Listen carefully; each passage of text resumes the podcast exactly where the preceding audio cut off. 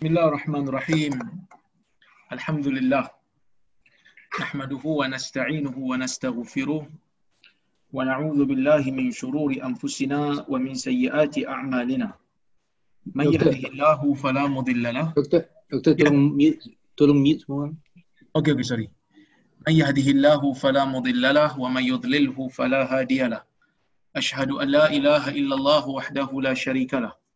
واشهد ان محمدا عبده ورسوله اللهم صل وسلم على محمد وعلى اله وصحبه اجمعين اما بعد muslimin dan Rekod. muslimat yang dirahmati Allah Subhanahu wa taala sekalian Rekod.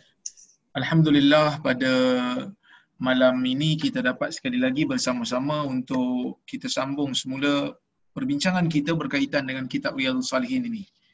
Jadi uh, mi- uh, kuliah yang lepas pada minggu lepas kita telah pun menguraikan hadis yang terakhir iaitu hadis yang mana um, Ibnu Mas'ud radhiyallahu anhu bercerita bahawasanya uh, Nabi sallallahu alaihi wasallam um, bercerita kepadanya bercerita kepada dia um, tentang seorang nabi yang mana yang nabi ini dipukul oleh kaumnya sehingga berdarah dan nabi tersebut me, apa, menghilangkan darah di mukanya dan mengatakan Allahumma ghfirli liqaumi fa innahum la ya'lamun. Ya Allah kata nabi tersebut ya Allah ampunkanlah kaumku kerana mereka adalah golongan yang tidak mengerti ataupun yang tidak mengetahui. Dan hadis ini riwayat Bukhari dan Muslim. Cuma ulama berbeza pendapat siapakah nabi yang dimaksudkan oleh nabi ni sebab nabi kata salah seorang nabi daripada nabi-nabi Allah dipukul oleh kaum dia sehingga berdarah. Dia pun apa sapu darah daripada muka dia dan sambil berdoa dengan doa ni lah Allahumma ghfir li qaumi fa innahum la ya'lamun. Wahai Tuhan, ampunkanlah kaumku kerana mereka ini adalah golongan yang tidak mengerti ataupun tidak tahu.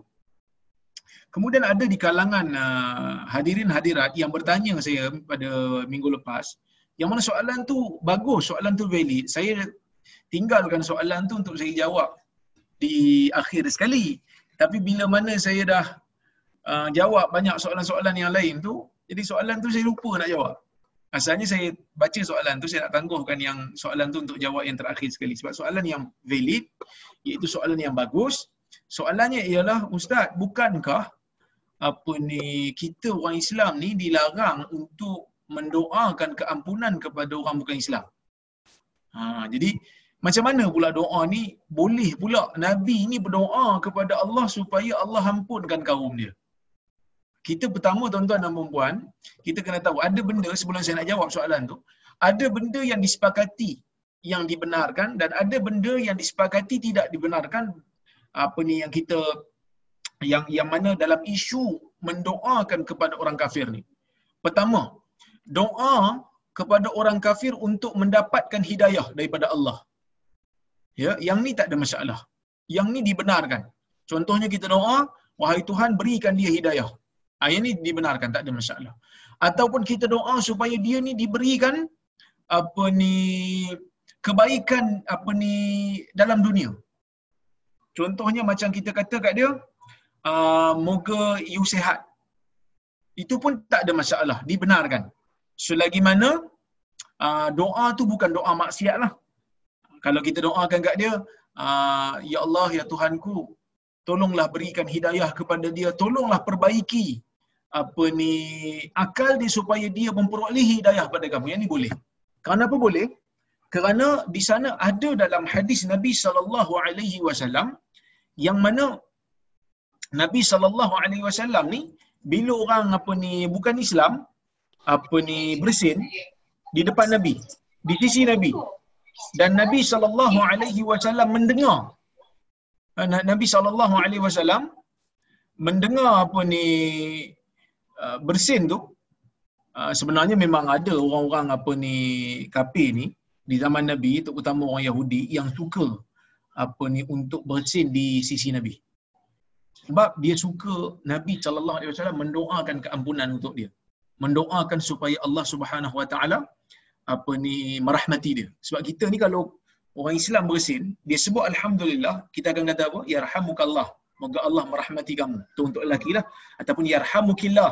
Moga Allah merahmati kamu untuk orang perempuan lah. Moga Allah mengasihi kamu. Tetapi kalaulah kata orang kafir uh, dia bersin depan kita. Eh, dia bersin dekat kita. Kemudian dia sebutlah apa ni puji Tuhan dia. Kita boleh uh, doa kepada dia supaya Allah beri hidayah kepada dia. Yahdikumullah wa yuslihu balakum. Eh? Moga Allah memberikan kamu hidayah, moga Allah memperbaiki fikiran kamu. Memperbaiki itu maksudnya supaya dia tahu kebenaran. Yang ni ah, tidak ada masalah. Kerana memang ada dalam hadis Nabi SAW, orang Yahudi ni dia suka bersin di hadapan Nabi SAW, di sisi Nabi SAW, dia nak mengharapkan Nabi ni doa untuk dia supaya Nabi ah, doa supaya Allah Taala merahmati mereka. Dan Nabi tak, Nabi tak doa. Dalam hadis riwayat Ahmad dan Tirmizi daripada Abu Musa, kata Abu Musa, kana Yahud yata'atasuna 'inda Nabi sallallahu alaihi wasallam. Yarjuna an yaqula lahum yarhamukumullah. Fayaqulu lahum yahdikumullah wa yuslihu balakum Orang Yahudi di zaman Nabi dia suka bersin di sisi Nabi kerana mereka mengharapkan supaya Nabi mendoakan mereka dengan ucapan yarhamukumullah. Moga Allah menyayangi kamu, moga Allah merahmati kamu.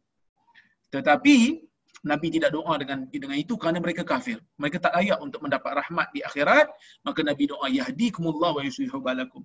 Moga Allah memberi hidayah kepada kamu dan moga Allah memperbaiki ha, fikiran kamu. So pertama boleh doa untuk uh, mendapat hidayah. Dan yang kedua yang disepakati tidak dibenarkan untuk kita orang Islam ni mendoakan kepada orang kafir supaya Allah mengampunkan mereka setelah terbukti pada kita mereka ini mati dalam keadaan kafir. So kalau hari ini kita nak doa supaya Allah Ta'ala mengampunkan Abu Jahal, Allah Ta'ala mengampunkan Abu Lahab, Allah Ta'ala mengampunkan apa ni mana-mana orang, Ubay bin Khalaf seumpamanya kan. Apa ni supaya Allah Subhanahu Wa Taala uh, mengampunkan apa ni mana-mana orang yang memusuhi Islam ataupun orang kafir yang clear mati atas Islam ataupun kita doa Allah supaya Allah ampunkan Firaun ini tidak dibenarkan. Ini dilarang dengan nas Quran. Tetapi dalam isu ni ha, sebab tu ada yang confuse kan? Uh, saya ingat uh, apa ni? Uh, ada kawan-kawan kita dalam dalam yang jemaah kita yang follow kuliah saya ni dia dia dia dia tanya soalan ni menunjukkan maksudnya background knowledge tu ada lah. Orang yang tanya ni maksud dia ada background knowledge, kita tak boleh doa keampunan kepada orang kafir. Tapi macam mana pula doa ni? Nabi doa ni, ni, ni Nabi doa. Kan? Cuma ulama beza. Ada yang kata ni Nabi Nuh, ada yang kata ni Nabi Muhammad sallallahu alaihi wasallam. Jadi para ulama apabila dia tengok hadis ni, dia tengok ayat Quran. Dia tengok ayat Quran yang tidak membenarkan kita istighfar kepada orang orang kafir, ya, orang kafir, mereka buat kesimpulan. Ha, mereka tengok dulu, mereka perhatikan dulu kedua-dua lafaz apa ni hadis tersebut. Ha, apa ni mereka buat keputusan. Mereka kata sebenarnya tidak ada percanggahan pun. Ha, tidak ada percanggahan pun kedua-dua hadis ini, uh, kedua-dua dalil ini kerana ayat Quran ya, ayat Quran yang mengatakan kita tak boleh minta keampunan untuk orang kafir ni setelah terbukti mereka mati dalam Islam manakala hadis ni Nabi doakan kepada orang-orang yang masih hidup di kalangan orang kafir ya, yang masih hidup di kalangan orang kafir. Jadi um, dan doa ni bukan untuk doa supaya Allah ampunkan semata-mata tetapi doa untuk dia ni diberikan sebab untuk dia diampunkan dia dalam bahasa Arab ni kadang-kadang dia ada benda yang kita sebut uh, natijah tetapi kita maksudkan wasilah. Ada kalanya kita sebut wasilah tetapi kita maksudkan uh, uh, matlamat. Ada juga. Yang ni kita panggil dalam bahasa Arab kita panggil majaz. Bahasa metafora, bahasa kiasan. Sebagai contoh, Nabi sallallahu alaihi wasallam pernah menyebutkan di dalam hadis, Nabi kata, di antara min akbaril kabair di antara dosa besar syatmur rajul walidai. Apabila seorang lelaki apa ni me, apa me, menghina ataupun mencerca ayahnya sendiri. Ya di antara dosa besar nabi kata ya, minal kabair syatmur rajul walidai. Di antara dosa besar yang dilakukan oleh seseorang ialah apabila dia seseorang lelaki itu lelaki pun termasuk perempuan sekali lah apabila dia maki hamun mak ayah dia sendiri.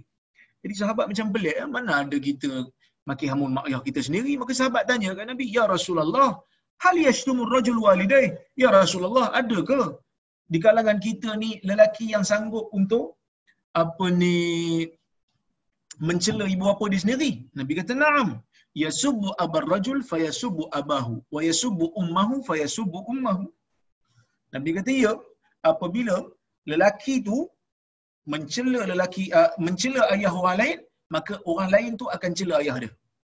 Dan apabila dia cela ibu orang lain ibu orang, uh, orang lain tu akan cela ibu dia pula. Maka nabi sallallahu alaihi wasallam menyebutkan natijah. Tetapi nabi bukan maksudkan natijah nabi maksudkan wasilah. Maksudnya apa? Nabi kata dosa besar ni bila seseorang itu maki hamun mak bapak dia sendiri. Maki hamun mak bapak sendiri itu bukan apa ni wasilah tetapi ia natijah. Dia natijah. Natijahnya apa? Yang nabi maksudkan itu adalah uh, perbuatan dia pergi kutuk mak bapak orang lain. Bila dia kutuk mak bapak orang lain hasilnya natijahnya orang lain tu akan kutuk mak bapak dia sendiri. Maka nabi menyebutkan natijah tetapi nabi maksudkan apa ni? Nabi maksudkan uh, wasilah. Maka dalam hadis ni pun sama. Bila nabi kata dalam hadis ni nabi itu sendiri setelah dipukul setelah berdarah dia dia kata Allahumma ighfir li qaumi fa innahum la ya'lamun. Wahai tuhan ampunkan kaum aku. Maksudnya wahai tuhan berikan mereka hidayah supaya mereka boleh diampunkan. Kerana mereka ni sekarang tak tahu. Maka sebab itu mereka apa ni mereka pukul aku. Maksudnya nabi maksudkan dalam hadis ni adalah supaya Allah memberikan kepada mereka wasilah supaya mereka boleh diampunkan oleh Allah Subhanahu wa taala. Jadi tuan-tuan dan puan-puan yang dirahmati Allah Subhanahu wa taala sekalian, um, saya ingat benda ni uh, jelas bagi kita semua, kita tidak boleh untuk mendoakan orang kafir yang mati dalam keadaan kafir, manakala orang yang hidup, yang orang kafir yang still hidup, kita hanya boleh berdoa supaya Allah Taala memberikan hidayah kepada dia. Memperbaiki apa ni akal fikiran dia supaya dia memahami kebenaran Islam. Mendoakan keampunan kalau tujuan kita supaya dia dapat hidayah maka dia akan diampunkan itu tak ada masalah berdasarkan kepada hadis ni. Tapi untuk mendoakan keampunan semata-mata walaupun dia kafir maka yang tu tidak dibenarkanlah. Yang tu tak tak dibenarkan. Baik. Um, jadi saya ingat um, tuan-tuan dan puan-puan benda tu jelas. Kita masuk kepada hadis yang berikutnya. Ya, masuk kepada hadis yang berikutnya. Hadis nombor 38. Kata Imam Nawawi rahimahullah. Wa ani ibn Mas'ud radhiyallahu anhu qal Dakhaltu 'ala an-nabi sallallahu alaihi wasallam wa huwa yu'aku. Eh sorry, nombor 37. Maafkan saya, 37. وعن أبي سعيد وأبي هريرة رضي الله عنهما عن النبي صلى الله عليه وسلم قال ما يصيب المسلم من نصب ولا وصب ولا هم ولا حزن ولا أذى ولا غم حتى الشوكة yushakuha illa kaffarallahu biha min khatayah muttafaqun alaih. Yang bermaksud daripada Abi Sa'id dan Abi Hurairah radhiyallahu anhuma daripada Nabi sallallahu alaihi wasallam. Nabi kata tidak ada yang menimpa seorang muslim daripada kepenatan ha, daripada penat wala wasabin daripada sakit. Ha ini wasabin ni pun Imam Nawawi sendiri apa ni uh, jelaskan dengan perkataan di sini. Kita al-wasab al-marad. Wasab tu masuk penyakit. Tidak ada seorang muslim pun yang ditimpa kepenatan yang ditimpa kesakitan. Wala ham. Ham ni benda yang merunsingkan wala hazan. Dan tidak ada yang menimpa dia daripada kesedihan. Wala adha. Dan tidak ada yang menimpa dia benda yang tidak layak sepatutnya kena kat dia. Menyakitkan jiwa dia. Wala gham dan juga tidak ada yang menimpa dia daripada kesedihan yang melampau Tadi kalau hazan tadi sedih juga. Gham ni kira sedih yang melampau. Ya? Sedih yang melampau. Hatta syaukah yushakuha. Sehingga kan kata Nabi wasallam, ya, sehingga Nabi wasallam mengatakan, uh, sehingga kan kalau duri terkena badan dia pun, kalau duri terkena badan dia pun, Nabi kata, illa kafarallahu biha min khatayah. Tidak ada benda-benda ni kena kat orang mukmin sehingga duri yang kena dekat badan dia pun melainkan dengan benda-benda tu semua Allah Subhanahu wa taala akan ampunkan dosa dia. Akan ampunkan dosa-dosa yang ada pada dia. Maka hadis ni memberikan gambaran kepada kita ataupun kita panggil hadis ni memberikan berita gembira kepada mukmin. Kalau nak kira tuan-tuan dan puan kalau nak kira hidup dalam dunia ni mana ada orang tak kena pesakit? Hidup dalam dunia ni mana ada orang tak kena musibah? Hidup dalam dunia ni mana ada orang tak kena apa-apa cabaran? Mana ada orang tak pernah kena apa ni cucuk duri ke ataupun kena cubit ke apa ke kan? Jadi semua orang akan kena.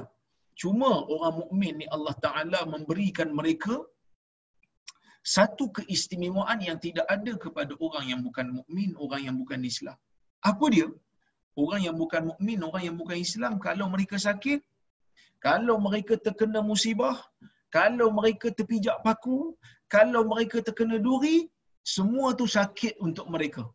Tetapi Allah Ta'ala tidak memberikan apa-apa balasan sampingan kepada mereka kerana mereka itu kafir. Kerana mereka tidak mengakui Allah itu hanyalah Tuhan mereka. Mereka menyembah selain daripada Allah, mensyirikkan Allah dan menyekutukan Allah. Tetapi orang mukmin ni, walaupun kehidupan dia mungkin tidaklah seteruk orang kafir itu tetapi tetap juga uh, terkena musibah. Ya mungkin kadang-kadang kita hidup dalam dunia ni Allah Taala bagi selesa kat kita. Taklah seperti mana orang yang bukan Islam yang mungkin lebih struggle daripada kita.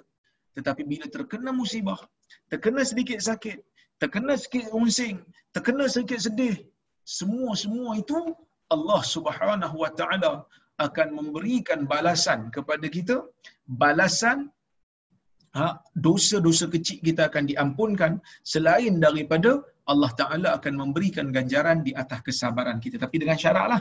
Syaratnya kena sabar. Sebab itu Nabi kata di sini, Allah Ta'ala akan menyucikan dengan semua benda tu daripada dosa-dosa kecilnya. Bila Nabi kata daripada dosa-dosa kecil, bu- maksudnya bukan semua dosa akan hilang lah. Ha, bukan semua dosa kalian. Nabi kata akan di, melainkan Allah Taala akan menyucikan dengan semua musibah ini sebahagian daripada dosa. Sebab bukan semua dosa akan diampunkan dengan musibah. Dosa besar tak diampun dengan musibah. Dosa besar mesti dengan taubat. Seperti mana yang telah saya uraikan masa kita mula-mula bincang tentang bab taubat dulu di sana ada rukun taubat yang saya telah bincang. Jadi kalau tuan-tuan dan puan uh, tak ingat balik boleh tengok balik saya punya video yang lama. Jadi boleh boleh tengok. Cuma dosa-dosa kecil ni boleh diampunkan. Cara dosa kecil nak diampunkan ialah yang pertama dengan melakukan ibadat dan yang kedua dengan Allah Taala memberikan musibah dan kita sabar. Bila kita sabar pahala kita dapat, pahala kesabaran. Dan pengampunan dosa pun kita dapat. Pengampunan dosa dosa kecil kita. Berapa banyak yang akan diampun tu? Tengok kepada kadarlah berapa banyak Allah Taala akan berikan kepada kita kesakitan ataupun kerunsingan ataupun keletihan itu. Allah Ta'ala tahulah, adalah caranya. Tapi Allah Ta'ala memberikan jaminan kepada kita, semua yang pergi pada orang mukmin ni, berupa kesakitan ke, kesenangan ke, dia tak akan pergi sia-sia, dia akan memberikan kelebihan kepada orang mukmin. Maka beruntunglah bagi orang-orang Islam ni, walaupun kita rasa macam jadi orang Islam ni, mungkinlah ada yang fikir jadi orang Islam ni macam susah sikit. Nak makan kena fikir yang halal, nak minum pun kena fikir yang halal, pergi mana-mana pun kena fikir pasal ibadat, pergi mana-mana pun kena fikir pasal nak cari benda-benda ataupun apa ni restoran-restoran yang boleh makan umpamanya. Tapi semua itu Allah Taala berikan pahala sampingan yang kita tidak sedar. Orang Islam pun kalau duduk di rumah tak pergi mana-mana pun kena salat. Dahlah siangnya berpuasa, malamnya kena apa ni tarawih pula. Bila kena tarawih, tahun ni pula imam kita ni imam yang paling glamour sekali dalam rumah kita sendiri, suami kita. Lepas tu bila nak jadi imam takkan nak baca surah lazim je setiap hari. Ni dah masuk hari yang ke yang ke berapa dah masuk penggal kedua Ramadan. Jadi suami pun gagahkan diri. Peganglah mikrofon eh pegang mikrofon eh sorry pegang mikrofon pula. Pegang handphone sebab pegang handphone? Nak buka Quran. Bila nak buka Quran kadang-kadang ada ayat Quran nak dibaca baca ayat tinggi-tinggi sikit. Bila baca ayat tinggi-tinggi sikit tu slowlah sikit. Kerana bacaan dia tu tak berapa mahir. Kalau ayat-ayat lazim tu laju je. Oh boleh sambung-sambung. Dua ayat boleh baca satu nafas tapi bila masuk tang ayat-ayat tinggi dalam Quran ni mungkinlah dia akan slow sikit. Isteri dengan anak-anak kat belakang kata ai slow tu eh suami aku ni. Kan ada ah, macam naik Honda Cup aja baca Qurannya. 40 km sejam pun tak pergi lagi ni. Jadi ha, kita rasa penat. Kan kita rasa penat, kita tunggu tapi tak apa. semua tu ketaatan yang kita buat tu Allah Taala akan berikan pahala dan dalam masa yang sama kepenatan, kesakitan, kedukaan sehingga duri yang kena kita pun Nabi kata sebahagian daripada dosa-dosa kecil kita akan hilang selain daripada Allah Taala akan beri pahala jika kita sabar. Jadi ini sangat penting uh, yang kita panggil sebagai apa ni pengajaran untuk kita. Dan supaya kita menjadi orang yang bijak. Menjadi orang yang bijak ni macam mana tuan-tuan dan puan-puan? Menjadi orang yang bijak ni benda dah berlaku. Kesakitan dah berlaku, kesedihan dah berlaku, kepenatan dah berlaku, keserabutan telah berlaku. Musibah tu Allah Taala dah bagi dekat kita dah. Benda tu dah kena kat kita. Sekarang kita ada dua pilihan. Yang pertama, sabar. Kalau sabar, pahala sabar dapat, dosa kecil diampunkan sekadar kesakitan dan musibah yang Tuhan bagi kita. Itu pilihan pertama. Option pertama. Option kedua, bila terkena musibah, kita tak sabar. Bila kita tak sabar, kita bertindak di luar kawalan, kita merampui, kita meratap dan seumpamanya. Bila kita buat benda ni, pahala tak dapat, mungkin juga kita ter- melakukan perkara-perkara yang haram dan perkara yang dosa. Mungkin juga kita melakukan perkara yang kufur. Seperti mana yang saya ceritakan dalam kuliah lepas. Bila ada orang Jordan, marah sangat sampai maki Tuhan. Kufur! Itu perkataan kufur. Dia perlu bertaubat dan masuk semula ke dalam Islam kerana dia dikira sebagai murtad. Maka kita ada dua pilihan. Sama ada nak dengan musibah itu nak menjadikan diri kita ni sebagai orang yang dapat pahala dan diampunkan dosa kecil ataupun orang yang tak dapat apa-apa pahala dan dalam masa yang sama mendapat dosa. So kita pilih nak yang mana? Nak yang mana? Maka sebab itu tuan-tuan dan puan orang yang bijak ialah orang yang menahan diri dia, mengawal diri dia, bersabar dengan apa yang Tuhan berikan kepada dia dari sudut musibah dan dia akan mengharapkan pahala daripada Allah Subhanahu wa taala. Baik. Kita tengok hadis berikutnya Hadis nombor 38.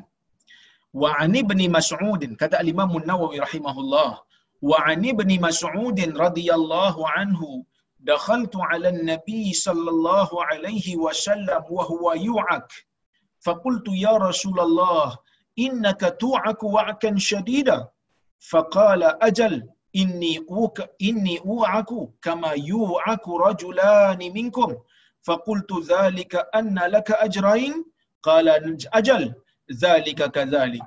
Ma min muslim yusibuhu aza syaukatun fama fawqaha illa kaffarallahu biha sayyiatihi wa huttat anhu dhunubuhu kama tahuttu syajaratu waraqaha muttafaqun alaih. Baik. Yang bermaksud daripada Ibnu Mas'ud radhiyallahu anhu katanya aku ni masuk bertemu Nabi sallallahu alaihi wasallam dalam keadaan Nabi sedang demam.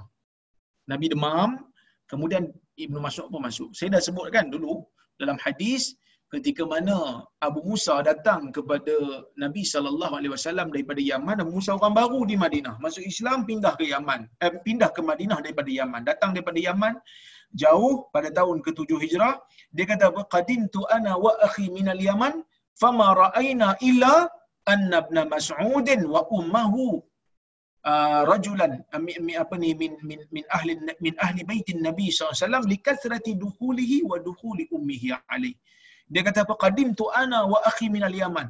Kata Abu Musa, aku ni datang daripada Yaman bersama dengan saudara sekandungku. Fama ra'aitu. Dan aku tidak ada pandangan lain. Illa anni. Uh, fama ra'aitu illa anna ibn Mas'udin. Rajulun min ahli baitin Nabi. Aku tidak ada sangkaan lain. Melainkan aku sangka pada waktu aku sampai tu. Ibnu Mas'ud adalah salah seorang daripada ahli keluarga Nabi. Sebab apa? Likasrati dukhuli likasrati dukhulihi wa dukhuli ummihi ali. Kerana dia dan ibu dia selalu apa ni masuk rumah Nabi. Bahkan dalam hadis Nabi SAW mengatakan, uh, engkau ni wahai Ibnu Mas'ud kalau tingkap ataupun uh, jendela kita panggil apa? Langsir. Kalau langsir rumah aku ni terbuka kata Nabi kau boleh masuk. Tak payah tunggu aku panggil. Punya rapat dia dengan Nabi SAW. Jadi di waktu ni dia masuk. Dia masuk jumpa Nabi, dia kata, dalam keadaan, dia masuk ni dalam keadaan Nabi sedang demam. Bila Nabi demam, Fakultu ya Rasulullah, aku berkata, wahai Rasulullah, innaka tu'aku wa'akan syadida. Ya Rasulullah, engkau demam dengan demam yang kuat ni. So Nabi demam panas waktu ni. Ya, Nabi demam panas. Qala ajal, Nabi kata, ya, aku demam. Ini u'aku kama yu'aku rajulani minkum. Aku demam ni, tara nisbah aku demam untuk diri aku seorang ni, macam korang dua kali demam. Dua orang punya demam. Dua orang punya demam Allah Ta'ala bagi kat Nabi. Faham tak tuan-tuan puan? Maksudnya, Nabi kata, aku demam dan aku punya dahsyat punya demam panas ni, macam dua orang punya demam letak kat aku. Maka Ibn Mas'ud kata, uh, Qultu, Zalika anna laka ajrain. Ibn Mas'ud kata, oh, macam tu maksudnya kau dapat dua pahala lah ya Rasulullah. Dapat dua lah pahala. Sebab dua kali kesabaran. Dua kali kesabaran kerana dua kali demam apa ni Allah Taala bagi kat dia dua kali ganda demam yang lebih berat daripada daripada orang lain. Nabi kata ajal, Nabi kata ya. Zalika kadzalik. Begitulah. Begitulah keadaannya. Mamin muslim Nabi kata, tidak ada seorang muslim pun yang ditimpa penyakit syaukatun fama fawqaha sama, ada duri dan lebih lebih atas daripada duri ini benda kecil lah. Kadang-kadang duri ini pun kalau kena kita kita pun tak adalah nak apa ni orang kata merawung lama sakitnya tu. Kan sikit saja. Mungkin tak rasa sakit tapi sakit tu taklah melampau. Nabi kata kalau kena duri dan yang lebih daripada dia, ya, illa kafarallahu biha sayyiati. Melainkan Allah Taala akan ampunkan dosa-dosa dia kecil, yang kecil ya. Wa huttat anhu dhunubu dan akan gugur dosa-dosa yang dia dah buat sebelum ni. Kama tahuttu syajaratu waraqaha seperti mana Allah Taala menggugurkan apa ni daun-daun yang kering daripada pokok. Jadi kita ni badan kita ni macam ada dosa eh. Bukan macam ada, memang ada. Dosa yang ada pada badan kita ni Nabi gambarkan macam bila kita terkena saja musibah, bila kita terkena saja benda yang sakit menyakitkan kita, benda yang meletihkan kita, so dosa yang melekat kat badan ni akan gugur sama macam daun kering yang gugur. Daun kering yang gugur. Jadi bila daun kering tu gugur, Allah Taala memberikan eh, sorry Nabi SAW memberikan perumpamaan yang kita boleh tengok sendiri. Dan mungkin di antara kita yang pernah tengok macam mana daun gugur daripada pokok. Bila angin kuat, kadang-kadang pokok tu pun macam hampir nak tumbang tapi dia bertahan. Pokok yang akar dia kuat dia akan bertahan. Walaupun di atas tu dah ribut, dah goyang dah. Daun-daun pun dah gugur dah. Tapi kalau akar dia kuat, dia akan kekal di atas bumi. Itulah perumpamaan orang mukmin. Musibah itu seperti angin yang kuat yang pukul orang mukmin badannya ni. Tapi kalau akar dia kuat, akidah dia kuat, pegangan kebergantungan kepada Allah dia kuat, maka dia akan kekal sebagai seorang mukmin. Yang gugur daripada dia cuma daun-daun yang diibaratkan oleh Nabi sallallahu alaihi wasallam sebagai dosa-dosa kecil dia. So dosa-dosa kecil itu memang memang akan gugur dan memang Allah Taala akan ampunkan apabila Allah memberikan kita cabaran dan ujian. Baik, dalam hadis riwayat Al-Hakim, saya sempat semak hadis ni. Hampir sama hadis ni, ada satu riwayat yang lain yang mana ada seorang lagi sahabat yang lain yang rapat juga dengan Nabi nama dia Abu Sa'id Al-Khudri.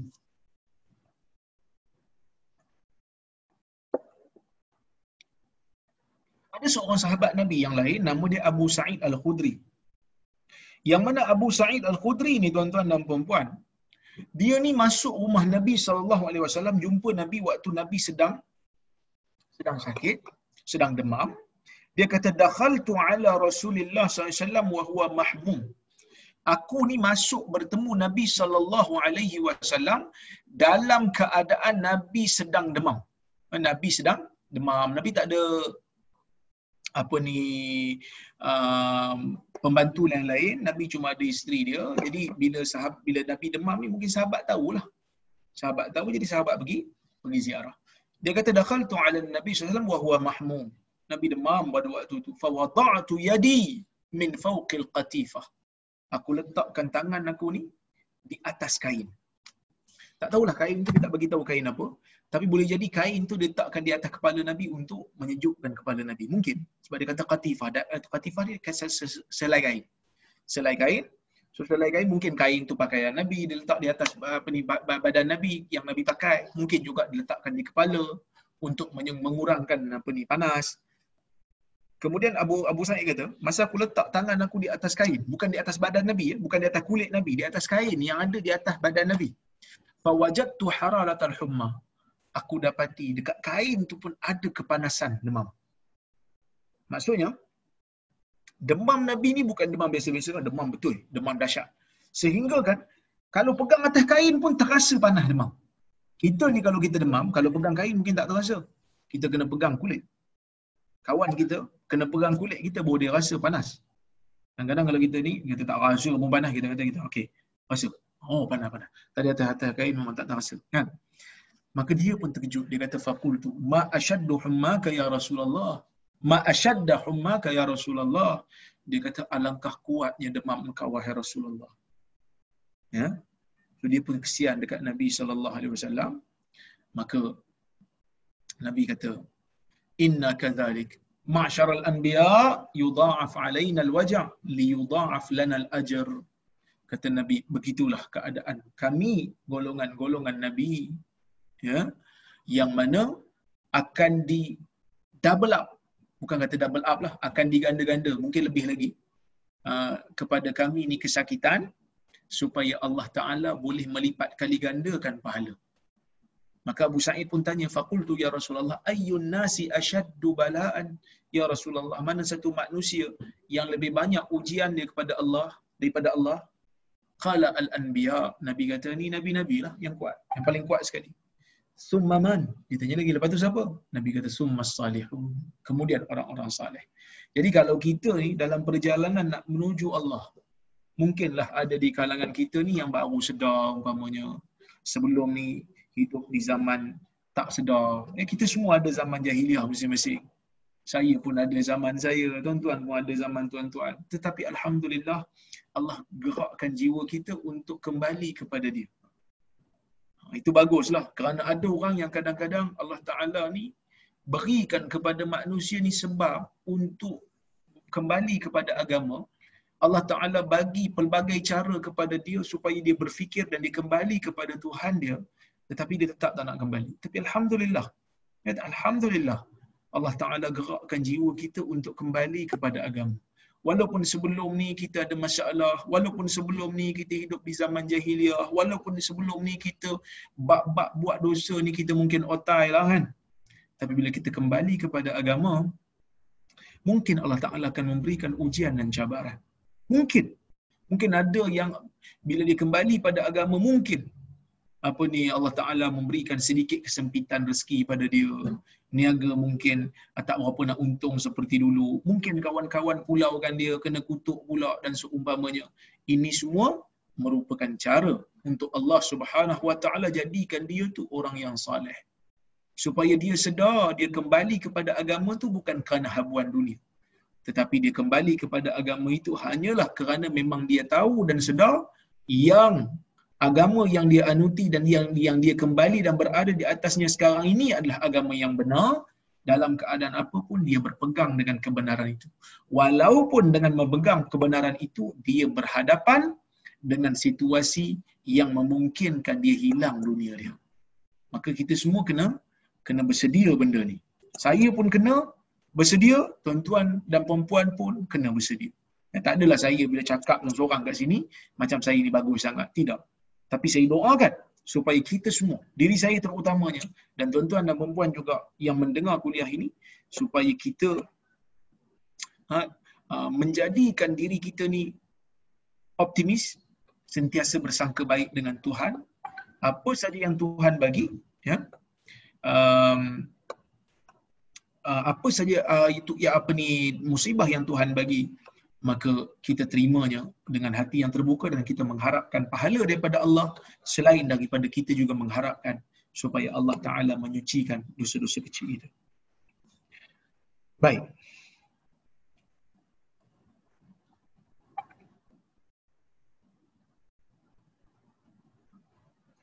Kemudian tuan-tuan dan puan-puan, ada benda yang saya nak huraikan juga di sini sebelum kita masuk kepada hadis yang berikutnya, iaitu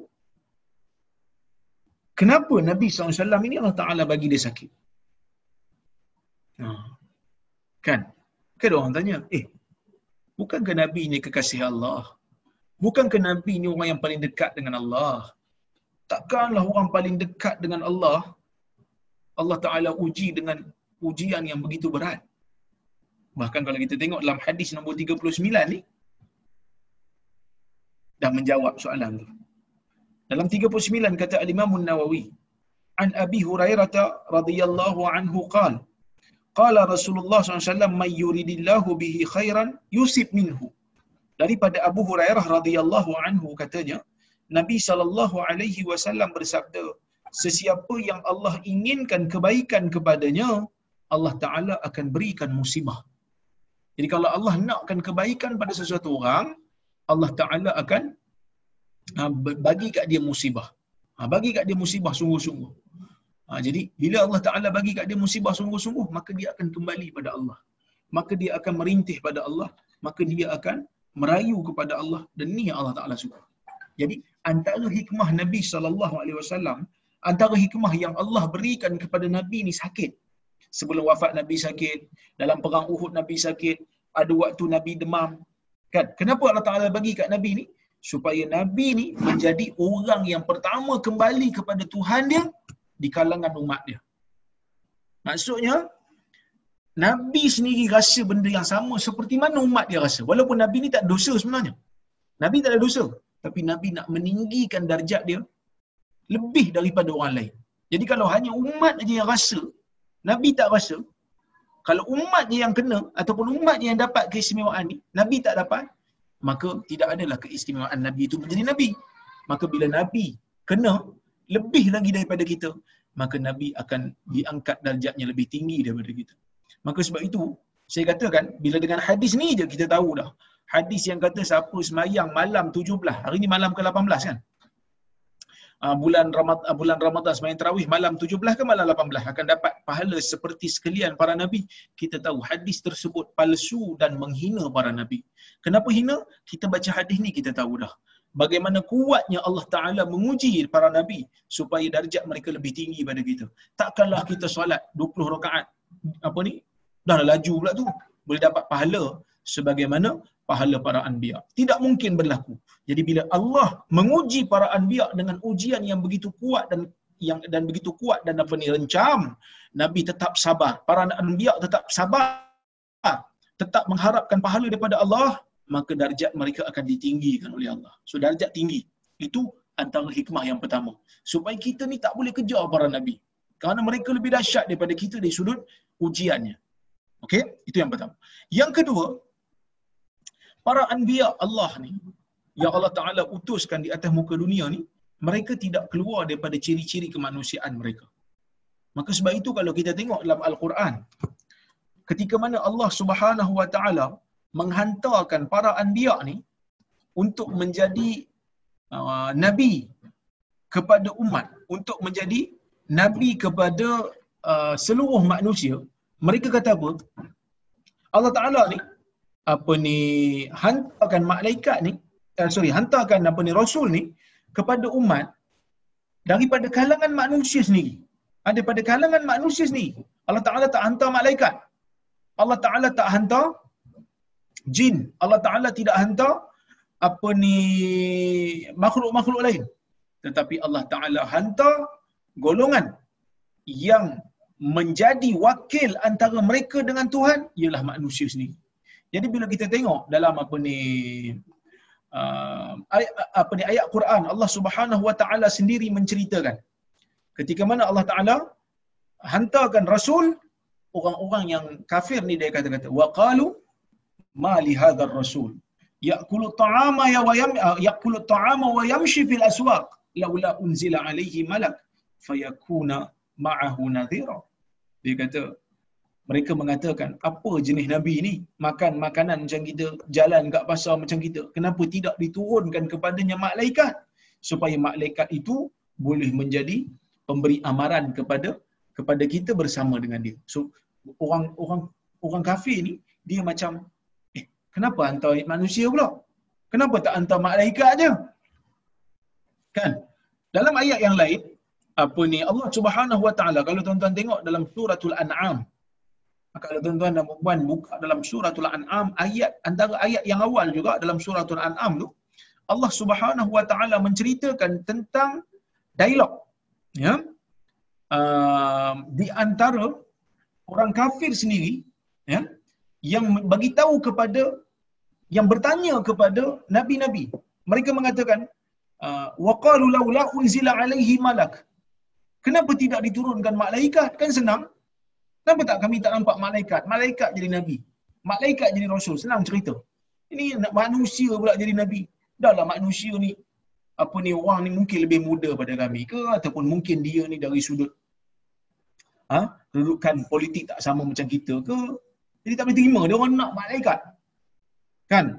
Allah Subhanahu wa taala jawab walau anzalna malakan laqudiyal amr thumma la yunzarun. Kalaulah ya kalaulah kami turunkan kepada mereka malaikat mereka tetap tak beriman juga dah turunlah malaikat tetap tak beriman juga maka Allah Subhanahu wa taala akan apa ni hapuskan mereka. Okey? Allah Taala akan hapuskan mereka dengan bala bencana. Allah Taala tidak beri ruang lagi. Kenapa? Kerana Allah Taala tahu daripada azali mereka memang tidak mahu beriman. Itu hanya alasan mereka. Tapi hikmah Allah menjadikan nabi ni berpenyakit. Bukanlah nabi itu berpenyakit. Saya silap cakap. Nabi ni terkena penyakit. Ada waktunya nabi terkena demam. Ada waktunya nabi terkena luka. Ada waktunya nabi sakit kepala. Ada waktunya nabi tidur. Ada waktunya nabi makan. Untuk membuktikan kepada kita insaniyatul rasul. Sifat keinsanan para rasul. Yang mana Islam agama yang berdiri di atas tauhid nabi merupakan wakil antara kita dengan Allah untuk menyampaikan agama tetapi jangan sekali-kali menjadikan nabi sallallahu alaihi wasallam itu sebagai tuhan ataupun anak tuhan seperti mana yang dilakukan oleh puak-puak Nasara seperti mana yang dilakukan oleh puak-puak apa ni Kristian yang terlalu cinta kepada Isa akhirnya uh, Isa dijadikan anak Tuhan oleh mereka. Sedangkan Isa tu bukan anak Tuhan pun. Sedangkan Isa tu bukannya Tuhan pun. Bahkan mungkin sebahagian daripada orang Kristian menyebut nama Isa lebih banyak daripada menyebut nama Allah. Sikit-sikit Jesus, sikit-sikit Jesus. Oh forgive me Jesus. Kan? Oh my God tu pun adalah juga disebut sikit-sikit.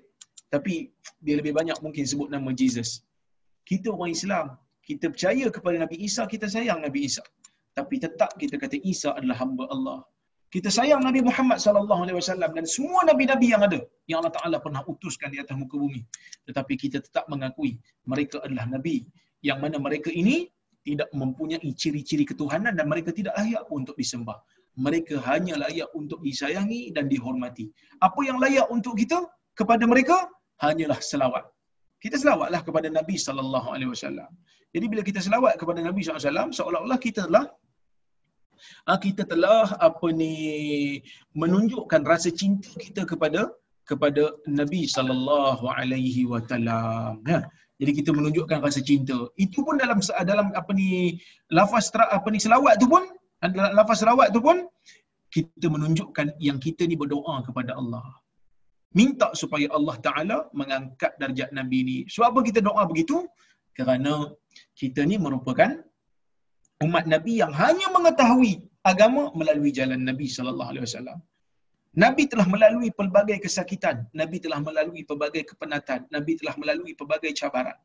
Yang mana cabaran-cabaran itu, ya, cabaran-cabaran itu apa ni uh, Nabi lalui dengan sabar hanya semata-mata untuk menyampaikan apa ni menyampaikan agama kepada kepada kita. Jadi kita selawatlah kepada Nabi. Bila nak selawat pada Nabi ni? Hari Jumaat. Bila nak selawat pada Nabi ni? Bila banyak? Banyak pada hari Jumaat lah. Hari Jumaat dalam hadis Nabi kata sampai. Banyakkan selawat pada, pada Nabi hari Jumaat. Bila lagi nak selawat pada Nabi? Dalam salat. Bila lagi nak selawat pada Nabi? Bila nama Nabi disebut. Bila lagi? Bila-bila. Maksudnya, bila kita teringat dekat Nabi, sayang kat Nabi, banyakkan selawat. Nah, jadi orang yang paling dekat dengan Nabi hari kiamat ni, orang yang paling banyak selawat kat Nabi. Macam mana nak selawat Ustaz? Allahumma salli ala Muhammad wa ala ali Muhammad. Ibrahim wa ala ali Ibrahim. Wa barik ala Muhammad wa ala ali Muhammad. Kama barakta ala Ibrahim wa ala ali Ibrahim. Innaka hamidun majid. Kan? Ah, ya Allah berkati, ah, Ya Allah selawatlah ke atas Nabi Muhammad. Seperti mana kau pernah selawat kepada Nabi Ibrahim. Kan? Itu doa yang kita panggil selawat Ibrahimiyah. Itu selawat. Ataupun Allahumma salli ala Muhammad pun boleh. Kan? Jadi tak perlu sebenarnya kita buat majlis besar-besaran sampai ratus-ratus ribu semata-mata untuk selawat. Selawat benda yang simple, duduk seorang-seorang boleh selawat. Duduk seorang-seorang boleh selawat, menunjukkan kita ingat kat Nabi. Kita cinta dekat Nabi. Bahkan, apa yang kita buat hari ni, tuan-tuan dan puan dalam kuliah kita hari ni, kuliah hadis, nak kuliah hadis bila kita baca je hadis pastinya kita akan bila lalu je nama nabi kita akan sebut sallallahu alaihi wasallam Ha, semoga Allah berselawat ke atas Nabi SAW. Maka sebab itu para ulama mengatakan di antara ilmu yang bermanfaat ni, ilmu yang afdal ni selain daripada mempelajari Al-Quran adalah mempelajari hadis. Kenapa belajar hadis ni bagus selain daripada belajar, belajar Quran? Kerana belajar hadis ni akan membuatkan kita banyak berselawat kepada Nabi. Mustahil kita bila lalu nama Abu Hurairah, lepas nama Abu Hurairah dalam nama Nabi, mustahil kita tak selawat. Bila kita baca je, an Abi Hurairah anin Nabi sallallahu alaihi wasallam pasti akan selamat bila sebut nama Nabi. Itu dalam hadis bila kita baca hadis. Bila kita sebut penjelasan tu pun kita akan selawat juga. Maka beruntunglah bagi mereka yang jiwa mereka tertarik dan suka kepada mendengar hadis-hadis Nabi sallallahu alaihi wasallam. So kita dengar hadis Nabi sambil kita berselawat menunjukkan kasih kita, menunjukkan tanda terima kasih kita kepada Nabi sallallahu alaihi wasallam yang telah melalui pelbagai cabaran dan dugaan untuk menyampaikan agama kepada kita. Baik, tuan-tuan dan puan yang dirahmati Allah sekalian, kita masuk kepada hadis yang berikutnya. Eh belum, ada satu lagi iaitu saya masih lagi berbicara tentang hikmah kenapa Nabi diberikan oleh Allah Subhanahu Taala dengan sakit iaitu yang pertama saya kata tadi meninggikan darjat para anbiya yang kedua, mem, apa ni memberikan uh, isyarat yang kuat bahawasanya nabi ini adalah manusia yang tidak yang bukan Tuhan. Kerana Tuhan tak sakit, manusia sakit. Yang ketiga, supaya nabi ini menjadi uswah finnas. Supaya nabi ini menjadi ikutan kepada manusia yang datang selepas daripada nabi. Kenapa saya kata begitu? Kerana tuan-tuan dan puan kalaulah Allah Taala ni pilih nabi dia Kemudian Allah Ta'ala ni jadikan Nabi ni tak sakit, tak kena cabaran, tak kena musibah, hidup tenang sentiasa, hidup senang sentiasa. Tenang pun dia, senang pun dia. Jadi kalau Nabi ni hanya senang, hanya tenang, tak ada buat apa, maka dalam keadaan tu tuan-tuan dan puan mungkin ada orang kata, Nabi tak apalah, dia Allah Taala tak bagi kat kita kat dia apa-apa cabaran. Kita ni cabar, kena cabar teruk. Kita ni kena sakit teruk. Kita ni kena sekat teruk. Jadi dia tak mampulah untuk menjadi contoh yang baik kepada umat dia. Berbeza kalau nabi itu sendiri mendapat ujian yang lebih dahsyat daripada kita. Kita pun malu kalau kita nak give up bila Allah Taala bagi kat kita ujian. Seperti mana yang saya cerita pada tuan-tuan dan puan kan? Ada kawan-kawan kita yang kadang-kadang nak pergi apa kuliah, nak pergi ceramah tak boleh, kena sekat apa semua, sedihlah juga. Tapi bila ingat balik zaman Nabi sallallahu alaihi wasallam bukan hanya tak boleh berceramah tetapi dalam keadaan apa tidak apa ni dalam keadaan tidak bebas dalam keadaan dihalau daripada kampung dihalau daripada negeri keluar dalam keadaan sembunyi-sembunyi. Menyedihkan kita. Kan? Jiwa kita sedih melihat Nabi sallallahu alaihi wasallam diperlakukan sebegitu rupa oleh umat. Jadi saya ingat Ha, kalau kita tengok riwayat-riwayat ni, lama-lama kita pun malu. Kita pun malu yang mengatakan, kita pun malu nak kata kita kena uji, kita kena uji teruk. Kerana Nabi SAW lebih teruk diuji berbanding kita. Okay? Jadi tuan-tuan dan puan yang rahmati Allah ni merupakan di antara hikmah kenapa Allah Subhanahu Wa Taala memberikan Nabi ni uh, sakit. Tapi Nabi ni dia tak adalah sakit sampai orang lari kat dia sampai penyakit yang berjangkit dan sebagainya itu tak boleh pada Nabi. Nabi tidak boleh Allah Taala berikan kepada dia penyakit yang menyebabkan orang lari pada dia. Ya, Nabi tak ada kena penyakit kusta, Nabi tak kena penyakit sopak dan seumpamanya. Kerana kalau itu Allah Ta'ala bagi kat Nabi-Nabi, orang lari, maka orang akan gunakan alasan tu untuk kata kami bukan tak nak ikut Nabi ni, dah dia kusta, macam mana kami nak ikut?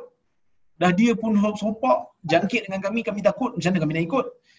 Nabi tidak, para para anbiya, Allah Ta'ala tidak akan hina dengan penyakit yang berjangkit dan penyakit yang dipandang hina. Tapi kalau setakat demam, sakit kepala, Nabi kena. Ha, Nabi Nabi kena bahkan lebih kuat demam Nabi berbanding demam kita lah. Baik, kita tengok hadis berikutnya. Sebab ada masa sikit lagi. Hadis nombor 40. Wa an Anas radhiyallahu anhu qal qala Rasulullah sallallahu alaihi wasallam la yatamayyan la yatamannayanna ahadukum la yatamay la yatamannayanna ahadakumul mauta lidurrin asabahu فإن كان لا بد فاعلا فليقل اللهم أحيني ما كانت الحياة خير لي خيرا لي وتوفني إذا كانت wafa khairan li. Muttafaqun عليه حديث Bukhari Muslim. Maksudnya daripada Anas radhiyallahu anhu katanya Rasulullah sallallahu alaihi wasallam bersabda Janganlah ada salah seorang daripada kamu mengharapkan kematian mendoakan kematian untuk diri dia hanya disebabkan kerana mudarat yang menimpa dia. Jika tidak mampu untuk dia tahan diri dia, ha, supaya apa ni dia berdoa untuk dia mati kalau kalau mesti juga untuk dia berdoa falyaqul hendaklah dia berdoa Allahumma ahyini ma kanatil hayatu khairan li. Wahai Tuhan hidupkan aku jika kehidupan tu baik untuk aku. Wa tawaffani idza kanatil wafatu khairan li. Wahai Tuhan matikan aku jika mati tu baik pada aku. So dalam hadis ni para ulama buat satu kaedah. Dia kata tidak boleh seseorang itu makruh seseorang itu meminta kepada Allah Subhanahu Wa Taala supaya Allah matikan dia. Disebabkan oleh kerana musibah dunia yang melanda dia. Jadi kalau ada musibah terkena dia dia pun doa ya Allah matikan aku ya Allah matikan aku ya Allah. Daripada kena musibah lebih baik aku mati. Makruh. Kenapa kerana dalam hadis Nabi sallallahu alaihi wasallam kata khairun nas man tala umruhu wa hasuna amalu hadis Tirmizi. Sebaik-baik manusia ialah orang yang panjang umurnya dan bertambah baik amalannya. So lagi banyak umur lagi bertambah. Sebab itu Syekh Utsaimin orang yang seorang syekh daripada Saudi yang mensyarahkan Riyadhus Salihin ni dia pernah sebut dia kata kita ni kadang-kadang doa kepada orang supaya panjang umur. Ya, kita biasa buat kan. Bila orang birthday ke apa ke, kita akan kata, selamat hari lahir, semoga panjang umur. Dia kata jangan doa panjang umur saja. Kita tambah sikit lagi. Semoga panjang umur dalam ketaatan kepada Allah ataupun semoga umur kamu diberkati oleh Allah. Semoga panjang umur dan diberkati. Atau okey. Kerana panjang umur semata-mata yang tu tak menjadikan orang tu baik. Kerana ada orang panjang umur lagi panjang umur dia, lagi banyak dosa dia. Lagi panjang umur dia, lagi rasa dia jauh daripada kubur. Itu tak maulah. Kita nak supaya panjang umur jadi baik amal. Sebab itu Nabi kata, sebaik manusia, orang yang panjang umur dan amalannya baik. So kalau kita boleh buat dua-dua ni cantik.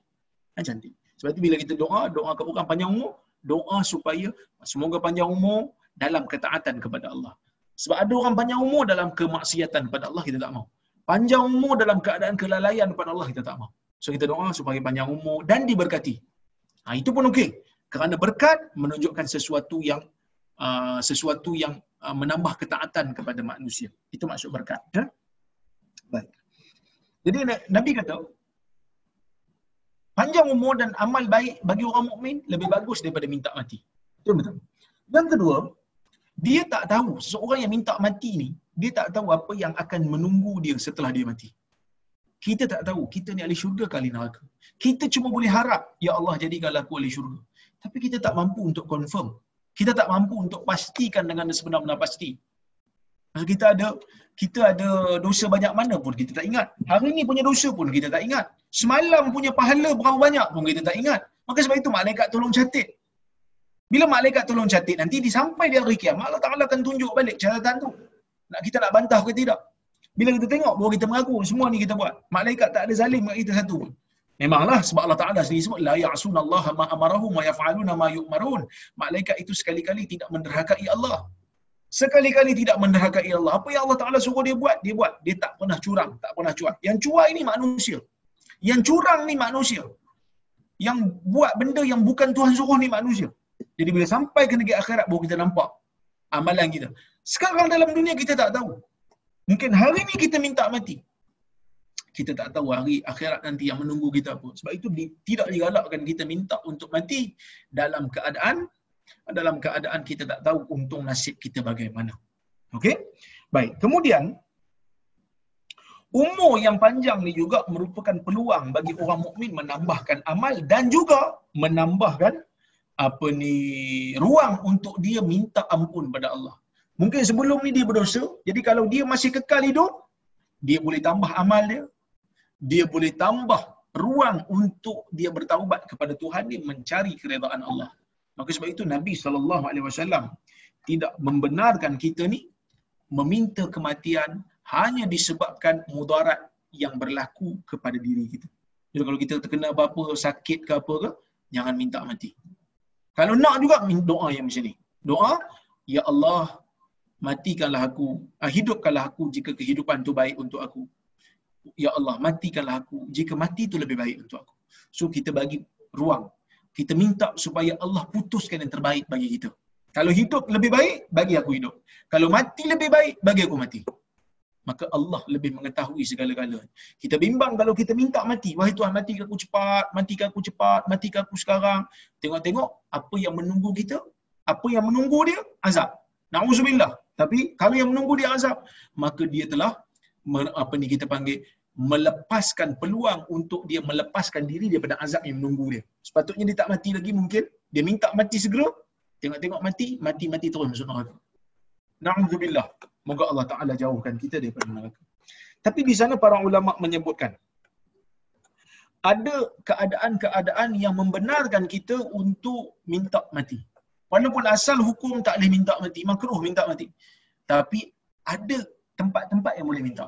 Pertama, yang kita pernah bincang dulu. Iaitu, dia minta mati disebabkan nak mati syahid. Ini yang berlaku pada Mu'az Ibn Jabal. Mu'az minta supaya dia dan keluarganya terkena ta'un dan mati. Dia minta. Dan minta tu tak salah. Tak makruh. Kenapa? Kerana dia nak syahid. Siapa yang mati terkena ta'un, dia syahid. Kan ada seorang sahabat pun dia tanya Nabi SAW tentang kalau uh, dia, dia mati syahid dapat apa? Nabi kata dapat syurga. Dia pun tengah makan tamar masa tu. Dia kata kalau aku habis tamar ni, kalau aku habiskan tamar lagi separuh ni panjang sangat, lama sangat aku nak pergi. Dia letak tamar dia separuh tu, dia pergi perang dan dia mati. Dia nak masuk syurga. Maksud minta mati kerana nakkan syahid, dibenarkan. Ataupun, ha, dia minta mati kerana dia bimbang dia terkena bencana pada agamanya kalau dia hidup lagi. Dalam hadis Nabi sallallahu alaihi wasallam pernah bersabda, Nabi pernah cerita pada sahabat-sahabat dia tentang mimpi Nabi sallallahu alaihi wasallam bertemu dengan Allah. So Nabi bertemu dengan Allah dalam mimpi itu macam mana kita tak tahulah. Benda tu benda gaib. Jadi dalam do, dalam mimpi itu Allah Subhanahu wa taala minta kepada ajar kepada Nabi sallallahu alaihi wasallam tentang satu doa. Ha, doa yang mana uh, kalau diamalkan bagus. Maka apa doanya? Doanya macam ni. Allahumma inni as'aluka Allahumma inni as'aluka fi'lal khairat.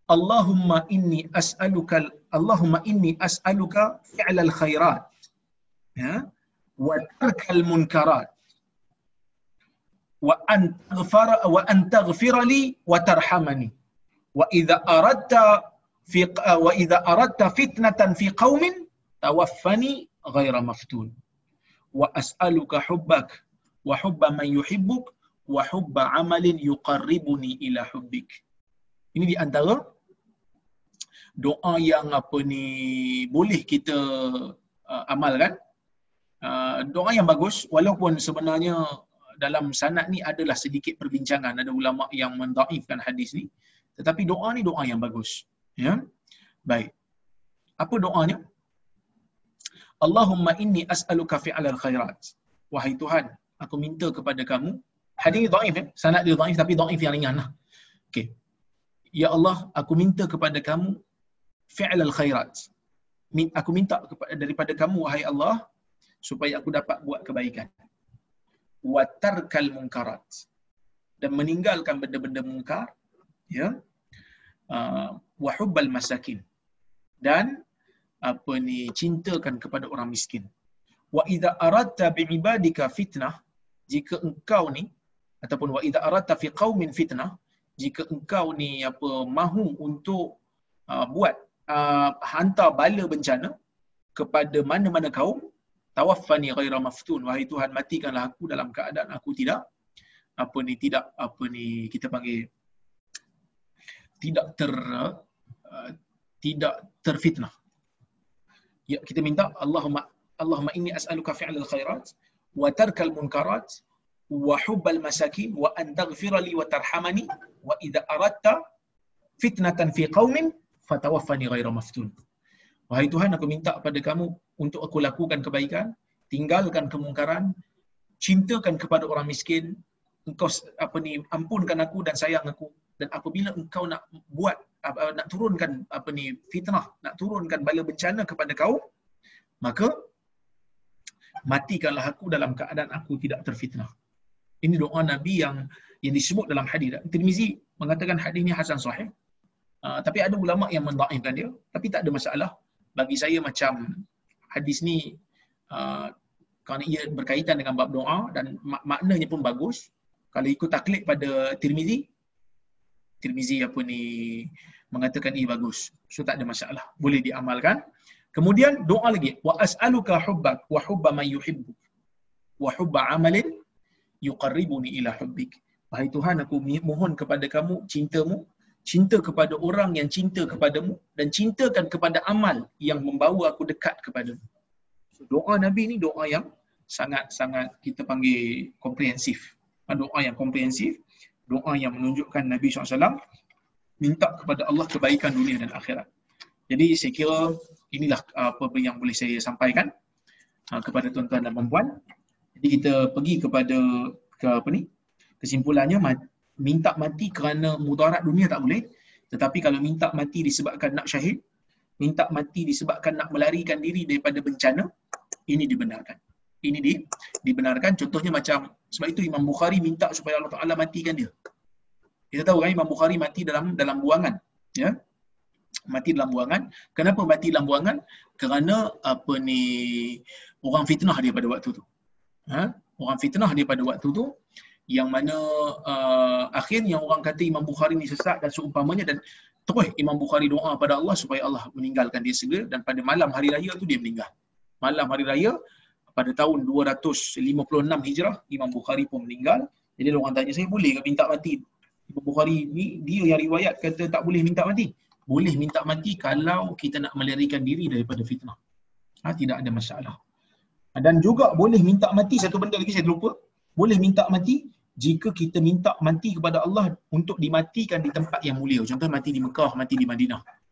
Kerana ada riwayat daripada Umar yang mana Umar pernah doa Allahumma rzuqni syahadatan fi sabilik waj'alni waj'al mauti fi baladi rasuli. Wahai Tuhan, uh, rezekikan aku syahid di jalanmu. Yang saya sebut tadi lah, minta syahid boleh. Wahai Tuhan, jadikanlah kematianku di tempat Rasulmu dikuburkan. Iaitu Madinah. Memang ada hadis yang menyebutkan perkara demikian. Jadi wallahu subhanahu wa ta'ala a'lam di kalau saya rasa cukup salah tu untuk malam ini. Jadi kalau ada apa-apa soalan ke komentar ke saya nak tengok dulu kalau boleh saya jawab. Ya.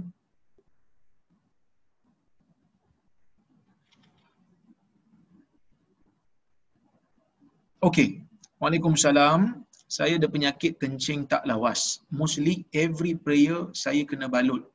Due to workload, deal with client back to back. From 2 to 6.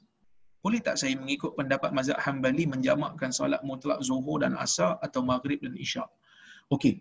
Orang yang terkena penyakit apa ni kencing tak lawas ni, moga Allah Taala menyembuhkan tuan, uh, ulama mengkiaskannya dengan apa ni hadis Hamnah yang terkena penyakit istihadah. Secara umumnya kalaulah kata kencing tak lawas ni dia boleh uh, tahu bila dia kencing tak lawas, bila waktu dia kencing tak lawas, bila waktu dia okey. Contohnya macam bila puasa. Bila puasa ni mungkin dia tak minum pada waktu siang. Ada waktu-waktu yang dia boleh kawal kencing dia ataupun memang tak keluar kencing dia. Maka dia kena solat pada waktu tu. Tapi kalau memang sepanjang masa dia keluar, sepanjang masa air kencing tu keluar tak berhenti, maka pada waktu tu dia dibenarkan untuk dia diwajibkan untuk solat walaupun air kencing tu still keluar. Tapi ada caranya. Caranya macam mana? Caranya dia kena ambil uduk selepas daripada waktu masuk. Dia tak boleh ambil uduk sebelum waktu masuk. Kalau dia ambil uduk sebelum waktu masuk, azan aja waktu baru, uduk yang lama terbatal. Sebab batal? Sebab air kencing dia kan still keluar, sentiasa keluar. Jadi bila kita kencing batal batal, batal uduk. Jadi dia dibenarkan rukhsah untuk dia ambil uduk bila waktu masuk. Ha? Asalnya dia kena solat pada satu apa ni waktu satu solat lah.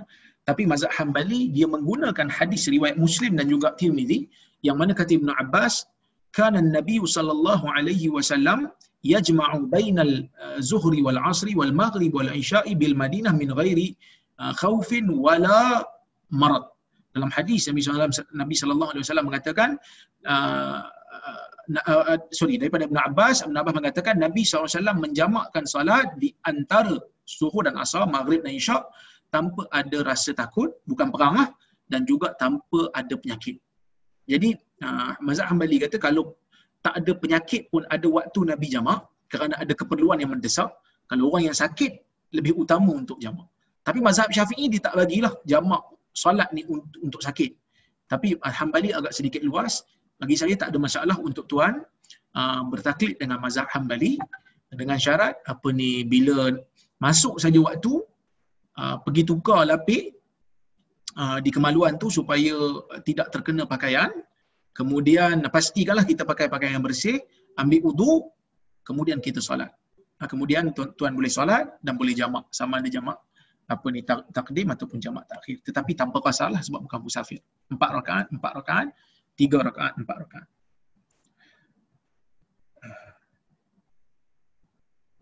Baik, Assalamualaikum. Waalaikumsalam. Macam mana kita bezakan antara sesuatu yang musibah untuk pahala dan bala kerana dosa? Oh. Kan, kita duk bincang, tadi musibah-musibah ni Allah tak angkat nak angkat darjat, musibah nak angkat nak angkat darjat. Macam mana kita nak tahu sebab ada juga orang Allah Taala bagi musibah uh, bukan untuk angkat darjat dia tapi nak bagi dia sedar sebab dia banyak dosa. Okey. Para ulama menyebutkan begini.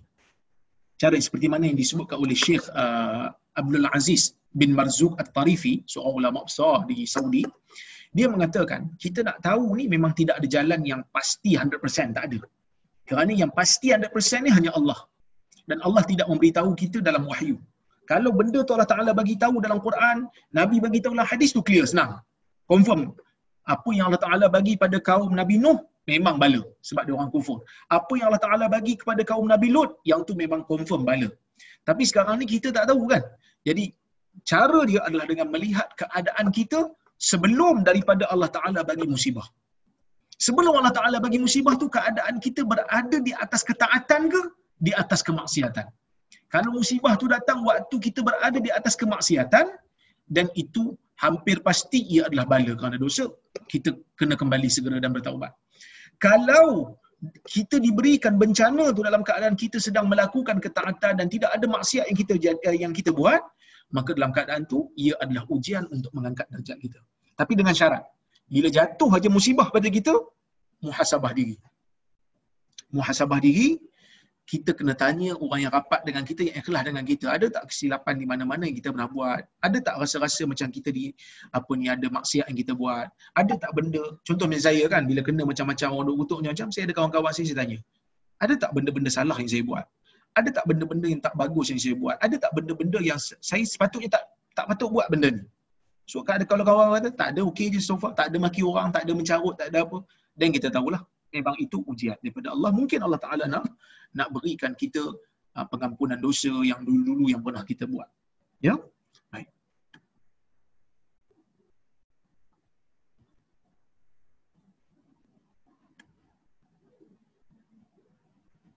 Baik.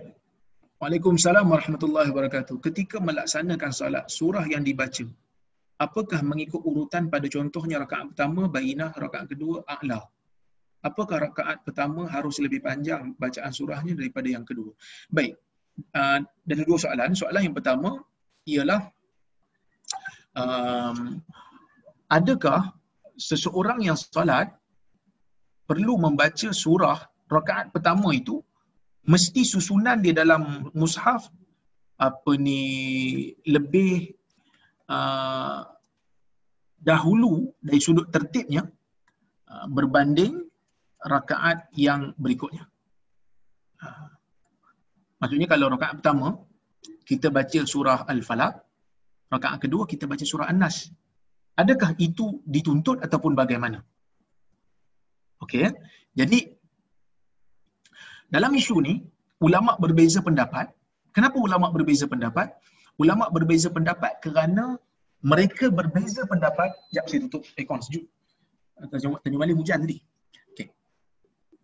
um, kalaulah kata seseorang itu baca tu adakah salah ataupun tidak?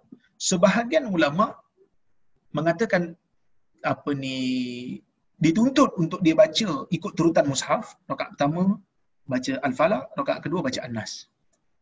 Ha, sebahagian ulama kata dituntut. Kalau dia langgar, rakaat pertama baca An-Nas, rakaat kedua baca Al-Falaq. Makruh dia kata. Makruh. Kenapa mereka berbeza pendapat? Ada yang kata boleh, ada yang kata makruh. Kerana mereka berbeza pendapat ni, kerana mereka berbeza pendapat dari sudut adakah susunan surah dalam Quran itu adalah apa ni uh, arahan Nabi ke ataupun susunan sahabat. Susunan surah ni, uh, surah pertama uh, Fatihah, surah kedua Baqarah. Susunan tu, adakah susunan tu susunan yang kita kata arahan daripada Nabi ataupun isytihad daripada sahabat. Ulama berbeza pendapat. Ada yang kata ia arahan daripada Nabi, ada yang kata ia adalah apa ni uh, susunan sahabat. Okey, susunan sahabat. Jadi apa ni bagi saya wallahu taala alam setelah saya mengkajinya, saya melihat um, susunan ni adalah susunan daripada Nabi sallallahu alaihi wasallam. Ha, susunan ni susunan daripada Nabi. Demikian juga yang disebut oleh guru saya, Syekh Ahmad Naufal seorang pensyarah tafsir, pakar tafsir di Jordan pakar tafsir di Jordan. Jadi um, kalaulah kita baca surah pertama apa ni surah di rakaat pertama tu sebelum daripada rakaat kedua um, dari sudut susunan mushaf dia tak salah tetapi tidak digalakkan kerana di dalam apa di dalam hadis Nabi sallallahu alaihi wasallam memang ada Nabi SAW membaca surah yang macam apa macam uh, tak ikut susunan dalam apa ni qiyamul lail nabi ada baca surah tak ikut susunan. Cuma ulama yang mengatakan sunat baca ikut susunan dia kata nabi buat macam tu nak menunjukkan benda tu boleh. Ha, nak menunjukkan benda tu benda tu boleh. Tidak ada masalah. Eh, tidak ada masalah. Baik. Um, itu yang per pertama lah perkara yang pertama yang uh, menunjukkan uh, bagi saya lah pendapat yang saya pegang wallahu taala alam dalam isu ni lebih baik apa ni kita ikut susunan ha, ikut susunan. Kerana ikut susunan surah ni kita keluar daripada khilaf pertama. Yang kedua memang susunan mushaf begitu. Memang susunan mushaf itu tapi kalau orang tak ikut susunan sebab kadang-kadang ikut susunan surah ni ada orang dia tak ingat surah ni sebelum surah tu ke surah ni sebelum surah tu ke kan? Jadi kalau dia tersilap susunan maka tidak menjadi masalah. Kerana dalam hadis muslim memang ada hadis Uzaifah dia kata aku ni sembahyang dengan nabi solat satu malam aku solat dengan nabi. Mula-mula rakaat pertama nabi baca al-baqarah kan? Kemudian Nabi bersambung-sambung-sambung kemudian Nabi baca surah Nisa lepas tu surah Ali Imran. Kalau ikut memang tak ikut susunan lah. Kerana kalau kita tengok susunan dalam Quran Nabi SAW kalau tengok bacaan Nabi ya, uh, surah pertama ni baca mula-mula baca Fatihah lepas tu ni baca Baqarah lepas tu ni baca Nisa lepas tu bawa Ali Imran. Sepatutnya baca Ali Imran dulu lah sebelum Nisa kerana Ali Imran datang lepas Baqarah. Pertama kita tengok panjanglah solat Nabi ni kan? Solat malam Nabi memang lama. Solat malam Nabi memang lama. Tapi kalaulah kata dia uh, nak membaca nak dapat kelebihan yang banyak bacalah ikut susunan surah. Yang seperti mana adalah mushaf. Keluar daripada khilaf lebih bagus ya. Uh, apa ni uh, keluar daripada khilaf lebih bagus. Baik soalan yang kedua. Adakah uh, rakaat pertama sepatutnya lebih panjang sedikit berbanding rakaat kedua? Ya itu adalah sunnah.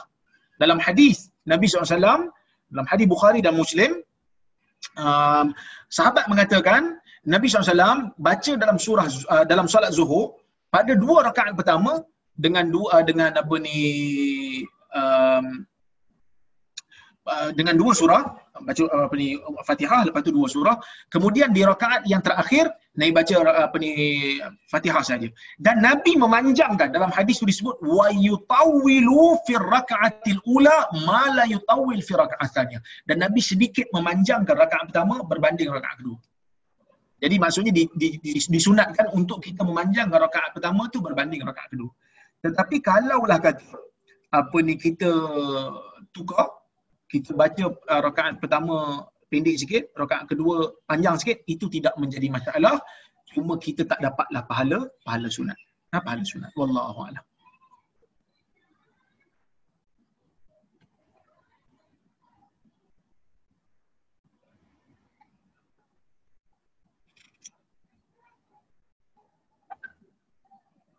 Assalamualaikum warahmatullahi Macam mana penyakit kronik yang timpa pada Nabi Ayub iaitu orang ramai rasa jijik dan menjauhi Nabi Ayub?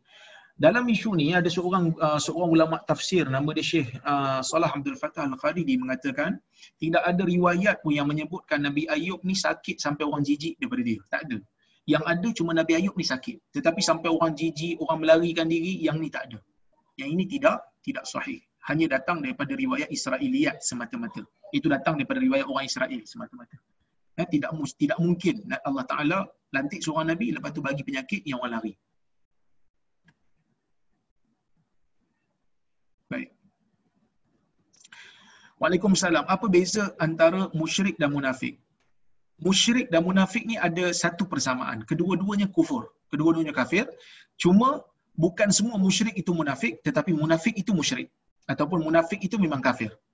Contoh, orang kafir yang menzahirkan dia kafir dia bukan munafik. Tetapi orang kafir yang menyembunyikan kekufuran dia maka dia munafik. Boleh faham eh?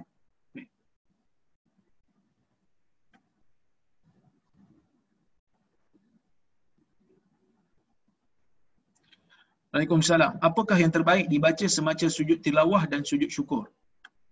Ada hadis yang mana uh, menyebutkan tentang bacaan khusus untuk sujud tilawah ni, ya, iaitu um, ah, sajadah wajhiya lillazi kan uh, yang kita biasa baca tu sajadah wajhiya lillazi khalaqahu wa sawwarahu kan uh, yang ni um, ada dalam hadis tetapi riwayat tersebut adalah hadisnya daif.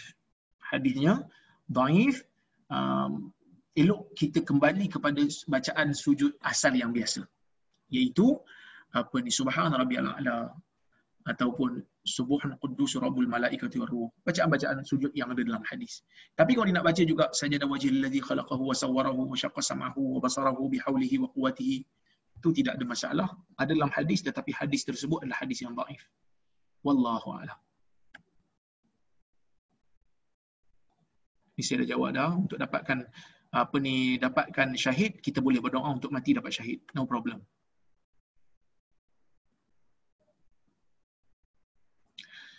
Waalaikumsalam. Saya diberitahu bahawa saya tidak boleh sedekah zikir saya kepada arwah bapa saya. Kalau ikut pendapat yang masyhur lah mazhab Syafi'i memang tak boleh lah.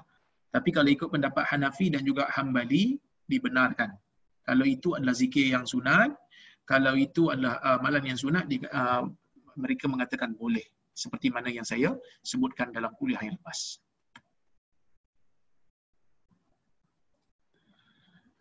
Nabi sallallahu alaihi wasallam ni baca ketika solat bersendirian adakah kuat ataupun perlahan? Okey.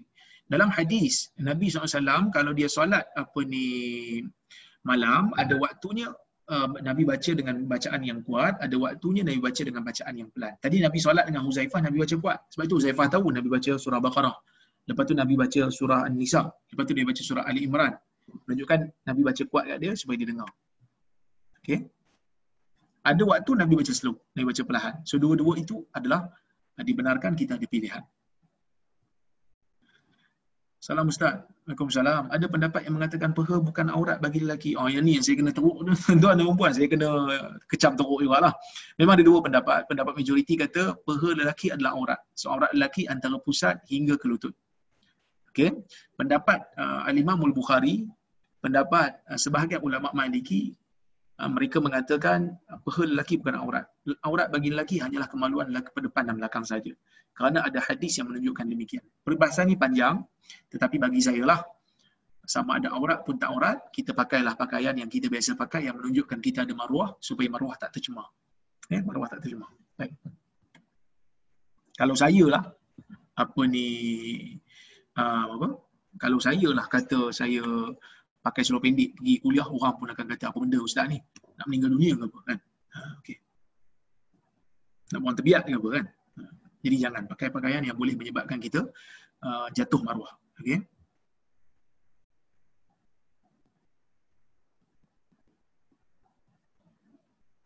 Tidak ada masalah nak membaca Quran walaupun tidak ikut susunan kalau kita sekadar nak tilawah.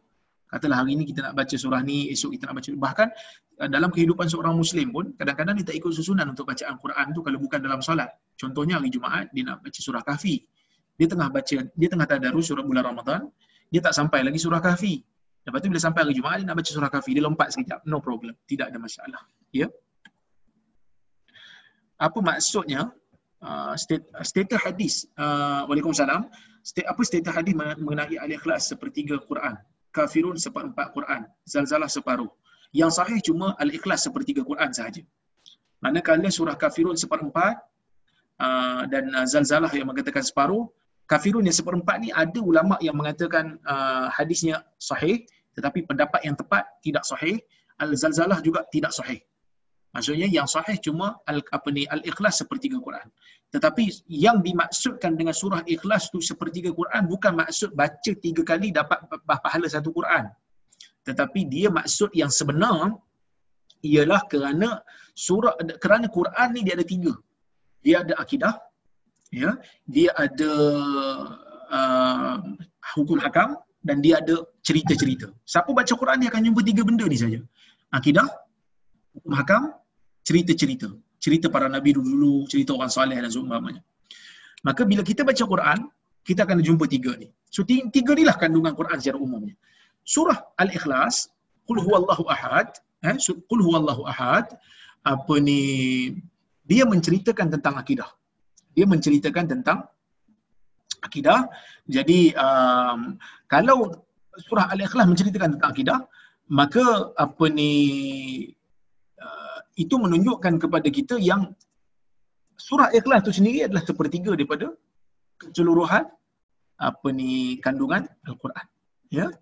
Uh, okey jadi tuan-tuan apa ni itulah sebenar maksudnya. Tapi uh, ada juga tapinya tu. Ada orang pernah bertanya kepada saya tak ingat tapi rasa Ibn Bas kot eh, Ibn Bas dia mengatakan apa ni uh, kalau saya baca tiga kali surah ikhlas boleh tak saya, saya dapat pahala satu Quran. Dia mengatakan bacalah. Kalau Allah Ta'ala tu nak bagi kat dia apa ni tak ada masalah. Eh? tak ada?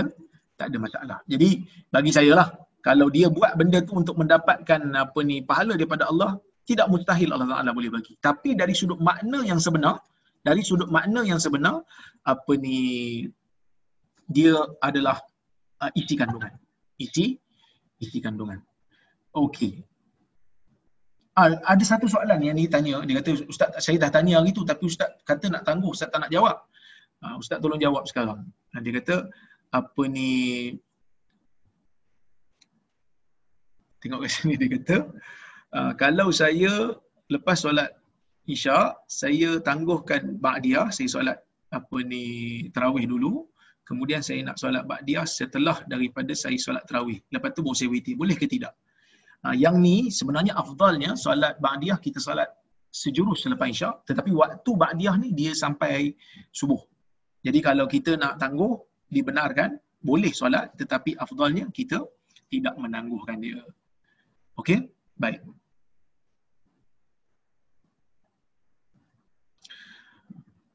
Um,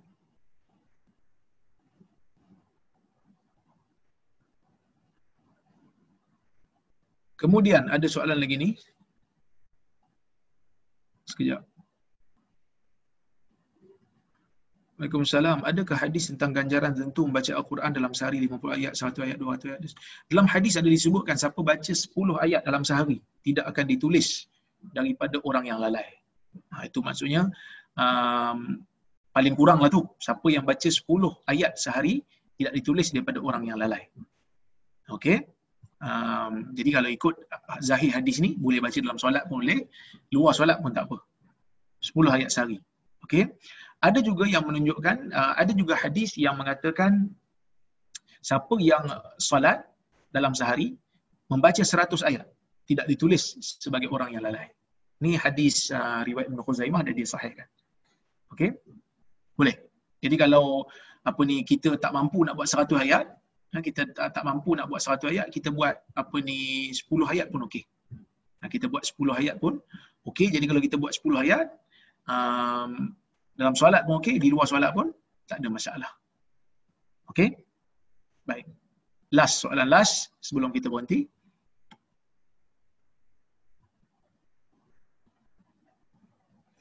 Ha, ni. Bila kita khatam Quran, adakah apa-apa amalan yang khusus? Lagi satu, setiap kali lepas habis baca Quran, apa yang kita perlu lafazkan? dan uh, sebahagian orang apa ni uh, dia akan kata bila lepas baca Quran tu dia akan kata apa?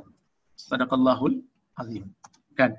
Jadi sebenarnya kalau tengok dalam apa ni riwayat hadis yang sadaqallahul azim tu sebenarnya tak ada. Ha, sebenarnya um, tak ada. Yang ada hanyalah bacaan apa ni tasbih kafarah. Ha, tasbih kafarah yang kita baca tu, tasbih kafarah subhanakallahumma wa bihamdik. Uh, sorry. Saya pun lupa dah. Uh, tuan-tuan ingat kot apa ni uh, apa ni apa ni tasbih kafarah? Ingat tasbih kafarah? Tak ingat eh?